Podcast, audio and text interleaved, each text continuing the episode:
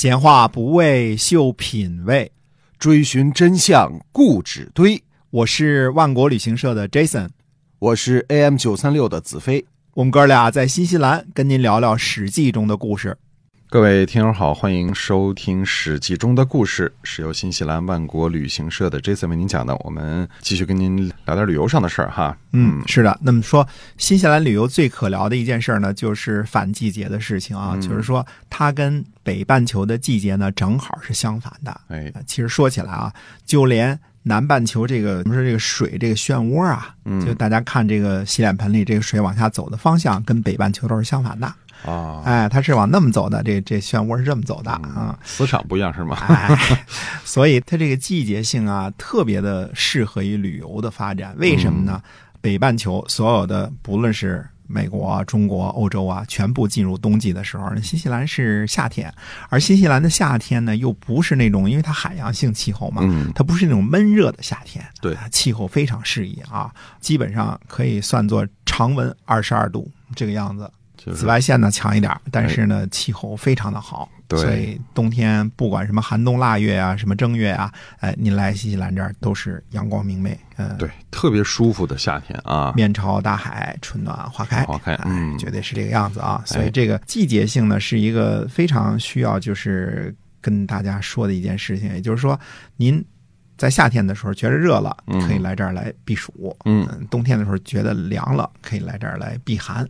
这这么一个地点啊。对，现在交通发达，十个小时飞机就到了，大飞机是吧？对对对，啊，而且相对这个个大陆性的夏天的话，新西兰这种夏天是既相对干爽，然后它又比较舒服、很干爽的这样。就是新西兰的夏天，尤其是北岛、南岛，都像极了中国的所谓的秋高气爽的天气。哎啊，特别舒服。然后呢，这个大家都在海滩上玩，下一下水，什么都特别好。没错，嗯，就是一可恶的肺炎呐，把这个，飞机给这事儿给那什么了啊，是，导致我们现在也是 没办法开展旅游业务啊。对，尽快祈求这个疫苗赶紧出来啊。没错啊嗯，大家都解放了。嗯，行，那么还接着讲《史记》中的故事啊。好，在说完了燕国破齐的故事之中呢，就该谈一谈孟尝君的结局了。因为下边发展的这些个战事和这个征伐呀，太紧张了，我们就没时间再说这个孟尝君的事儿了，就大约把它往前提一下啊。嗯那么孟尝君呢说生卒年如何？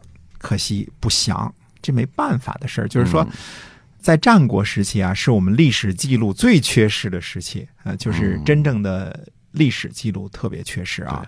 呃，就好些国君的事儿都搞不清楚，就别说这个其他的大臣了，嗯净是些谋略，对啊净是些个策嘛。我们说的战国策嘛，当时主要的文章就是策，对嗯，它和春秋时期那时候的记载就完完全不同。那么，比如说齐宣王嗯的在位时间，这都是一个历史上很多说不清楚，包括《史记》也是说不清楚的事儿。嗯应该是大约是公元前三百一十九年到公元前三百零一年，嗯呃，这是这个历史学家们考察了很久之后得出来一个结论。嗯呃，那这个呢都是说不太清楚的，更别说孟尝君的生卒年了，对吧？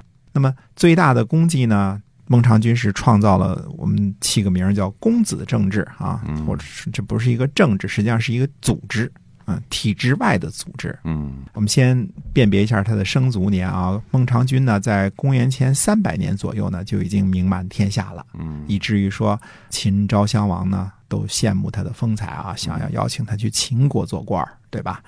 那么齐宣王呢，卒于公元前三百零一年，这个我们是知道的。之后呢，齐闵王继位，但是尚未完全亲政。我嗯们说啊，他是继位了，成为国君了，也亲政了，但是呢，尚未完全亲政。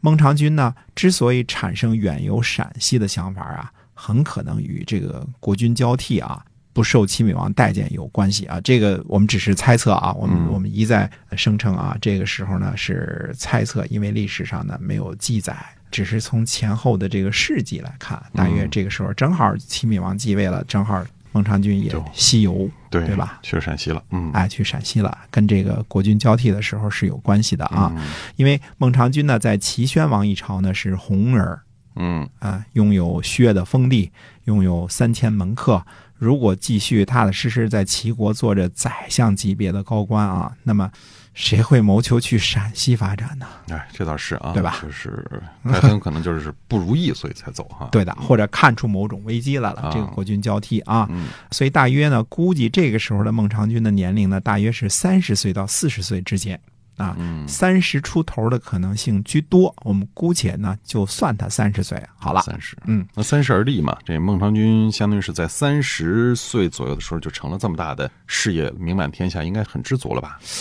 其实不是，哦呃，仔细嗯。观察孟尝君这个时候的境况啊，我们这个只是观察啊，嗯。发现呢很尴尬。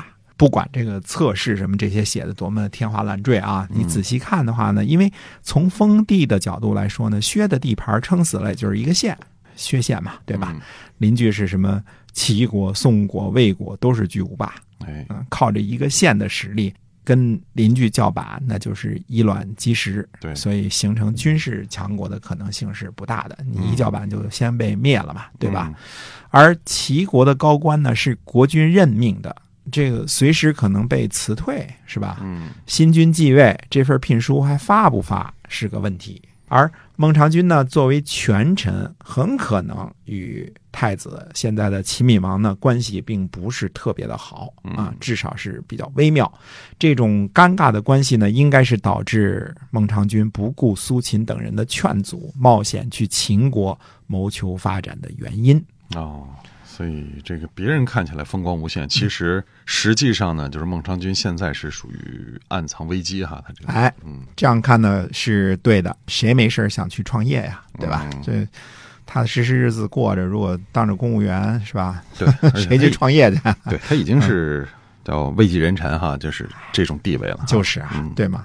这个门客冯轩呢，虽然给孟尝君安排了狡兔三窟啊，嗯说孟尝君呢可以高枕无忧了，可是撑死了呢，这也就是狡兔级别的极限了。嗯它毕竟不是食肉动物，对 它只吧？能跑兔是吧子而已了，对，哎哎，没有危机感那那是不可能的。嗯，所以这个狡兔三窟呢，就是说这个孟尝君是从秦国回来之后呢，他是不是在继续的在齐国掌权？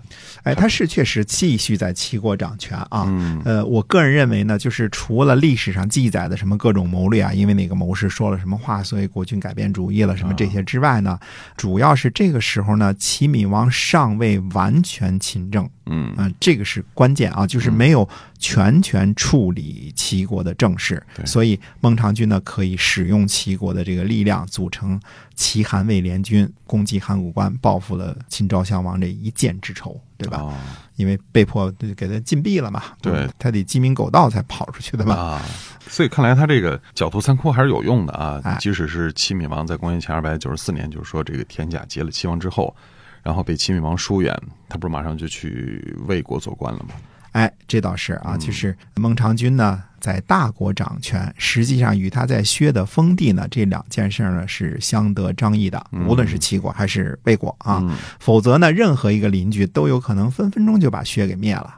孟尝君不努力不行啊！啊，啊是，孟尝君这个最牛的地方呢，我们说他是建立了这个公子政治，或者叫做公子政治这么一个体制外的组织体制啊，以他个人的钱财，啊，国君封赏的他爸爸这个晋国君的这个这个钱财和封邑啊，他建立了一个组织，收罗呢，并且供养破落的士人为他效力，嗯几乎肯定，他肯定是这个组织的董事长兼 CEO 啊，嗯这是没错的啊对。那么同时呢，孟尝君呢，利用这门客三千啊，兼容文武。以及旁门左道之事啊，为其在国际舞台上呢谋取更大的政治经济利益呢，这这个些人就给他服务的，就哎这为了这目的服务的哈。对的嗯，嗯，这是脱离体制的。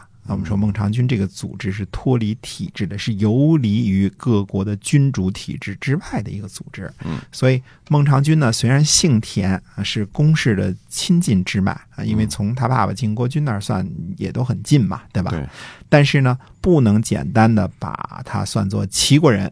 嗯，他也没有对于齐国或者是后来的魏国呢效忠。嗯所以呢，能够联络魏然对付齐闵王的时候呢，他也没有一丝的犹豫。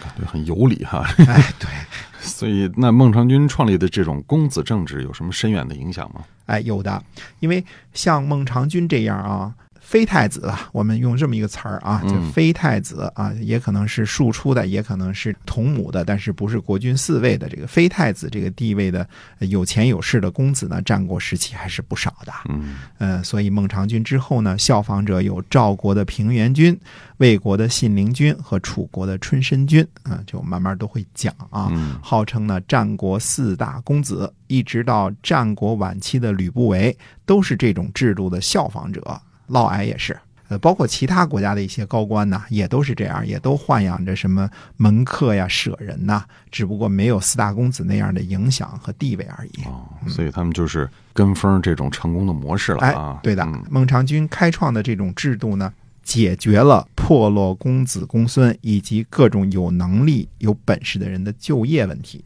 嗯说间接的保护了士人这个阶层啊，并且为后世的士农工商当中士这个阶层呢留下了种子。嗯，如果没有四大公子吕不韦这些人呐、士人在体制内的下场很可能是沦为农民、商人或者是工人，对吧？嗯不可能在社会生活当中呢起到一个阶层、一个阶级那样大的一个作用。呃，这个人数一直是很小的啊，就是嗯无论是后来的文士、读书人，以及这个武士，或者是有奇特功能的这些人，他们这个人数总体是很小的。但是他在中国一直是一个阶级、一个阶层，而且是非常重要的一个阶级或者阶层啊。那个时候呢，战国时期主要是崇尚谋略，可是孟尝君的队伍当中也有拿剑的、拿刀的，也有鸡鸣狗盗之徒。并不全部都是文士啊，啊、这也是一个挺重要的过渡时期。干什么都有啊。哎，对嗯，你看看日本的发展就不一样了，日本走向了武士制度，对吧？嗯那日本也有士农工商，但那个士是武士，嗯拿着刀可以随便杀农民的哦啊。当时农民跪在地下，武士是可以拔出武刀来就把农民杀了的嗯啊。他们是专门为大明所豢养的这么一个阶层啊。怎么说呢？因为战乱过多，才会崇尚武力。这个事儿啊，这是相反、相辅相成的啊所以。这个武士的地位才那么高哈。哎，缺什么补什么吧。是，嗯，所以也就是说，孟尝君开创的这个组织呢，就是为那些个不能够务农、不能做工、不能经商的人找了一条出路，哎，对的，就成了嗯士了。对的嗯，哎，而且这个体制外的组织呢，其实它是开创了一种模式啊，嗯就是后世的很多帮会组织啊，也跟它类似，都是嗯游离于体制之外的。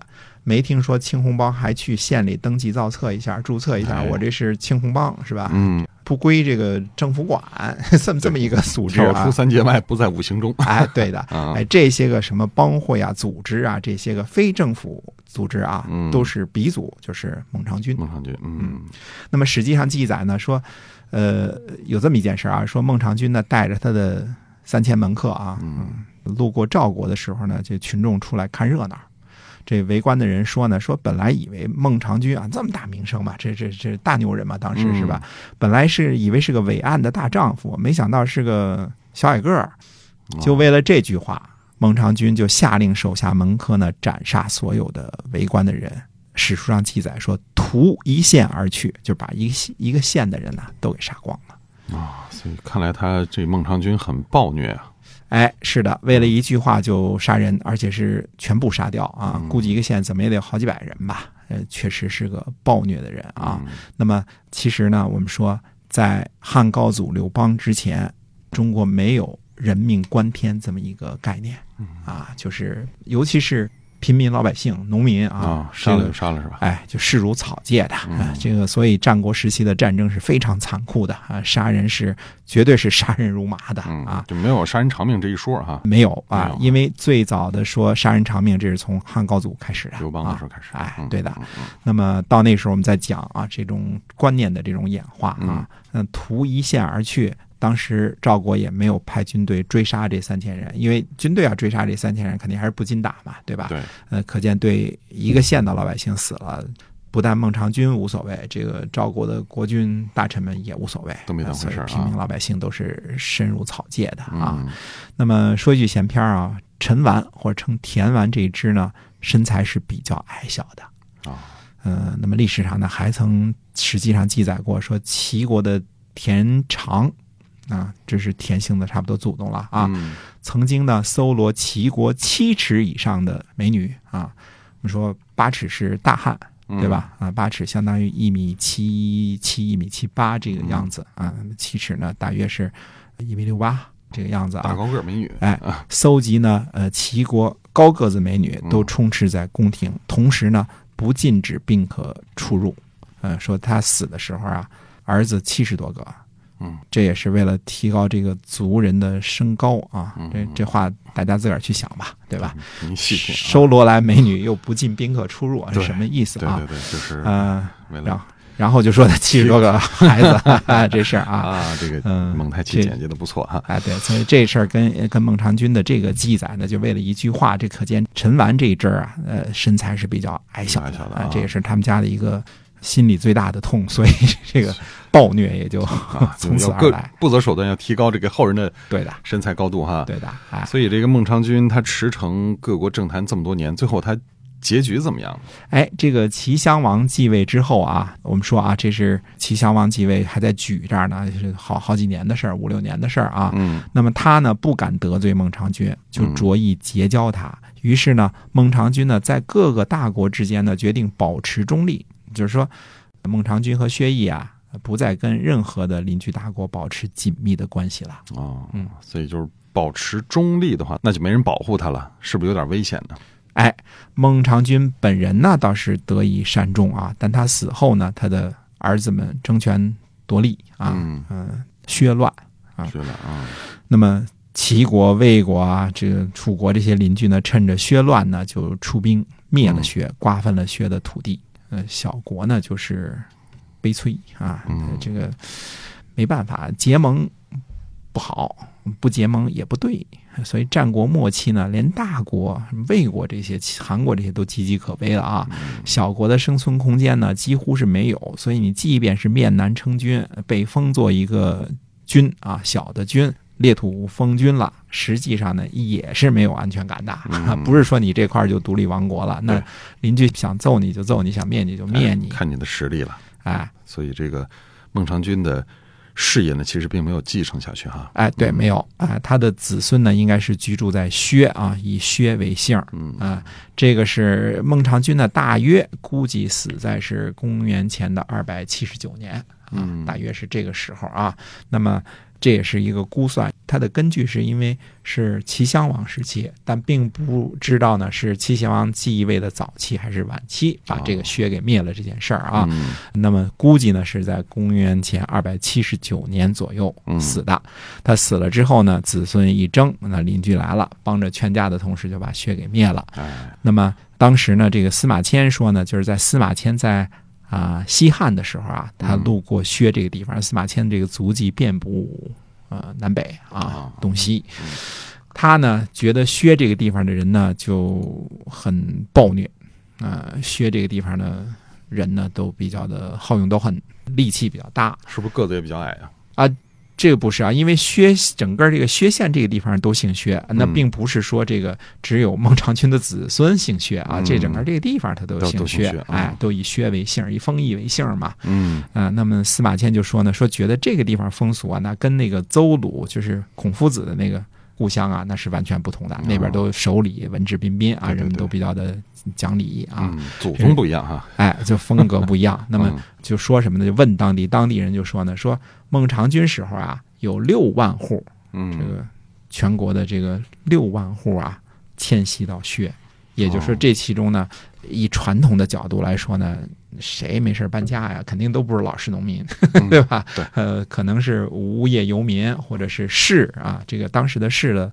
包含范围比较广泛，我们说过啊，有文士搞谋略的，是吧？嗯有武士舞刀弄剑的，还有鸡鸣狗盗之徒、游手好闲的社会哦不良分子啊，反正不是踏踏实实务农的这些个就没有稳定工作的。哎，也不是贵族啊，他没有封地和供养了，嗯也不是农民，嗯那那也不是工人和商人，对吧？对那这些人，你你又不会捏个陶罐儿，你又不会打打个镰刀，是吧？你打武器，你又不会经商，那那你干嘛去？就只能是做门客，就相当于属于游手好闲这些人。这嗯六万户都迁到薛了，所以把薛的这个风气呢也给变了。改变成比较暴虐的这样的风气。哎，至少在司马迁那个时候还是如此的。嗯啊，所以我们说有了这个孟尝君这么一个体制外的这个制度呢，上演了一出公子，和一直后来我们说还有效仿者啊，平原君呐、信陵君呐、春申君呐、呃吕不韦啊、啊嫪毐啊，呃包括什么蔺相如啊，这些都开始豢养门客啊，这形成了战国时期的一个风气。那么嗯。间接的呢，我们说它保存了士这个阶层的一个火种嗯。啊，让这个阶层呢在后来大一统安定时期呢可以延续啊哦，这是呃某种程度上的，也否则的话你就打仗呗，或者当了炮灰，或者当了农民。嗯当农民这事儿呢也纠结，公子公孙配剑的是吧？嗯呃，肩不能扛，手不能提，还看不上农民这活儿，整天在地里刨食儿，他看不上。对，可是他又没什么正经营事儿。你说你会读书，会舞剑，这叫个什么什么本事啊？是啊，你能干嘛呀？你也你对种不出粮食，你也做不出，哎，你也不会，做买卖，嗯 对吧？你也不会捏陶盆儿，嗯是吧？你又不会种地，哎，所以就形成了士这么一个阶层。哎，这是中国文化现象特别独特的一个现象啊，嗯就中国历史留下来的。呃，这其中呢，跟一个在四十多个儿子当中脱颖而出，这个极端有本事的人叫孟尝君的人是非常有关系的啊。嗯孟尝君的名字叫田文啊，田文啊，哎，小田儿啊，小田儿，小田儿干的挺风生水起的嗯没啊。错。好，那我们今天啊，这个史记中的故事呢，先跟大伙儿就分享到这儿了，是由新西兰万国旅行社的 Jason 讲的，我们下期节目再会。再会。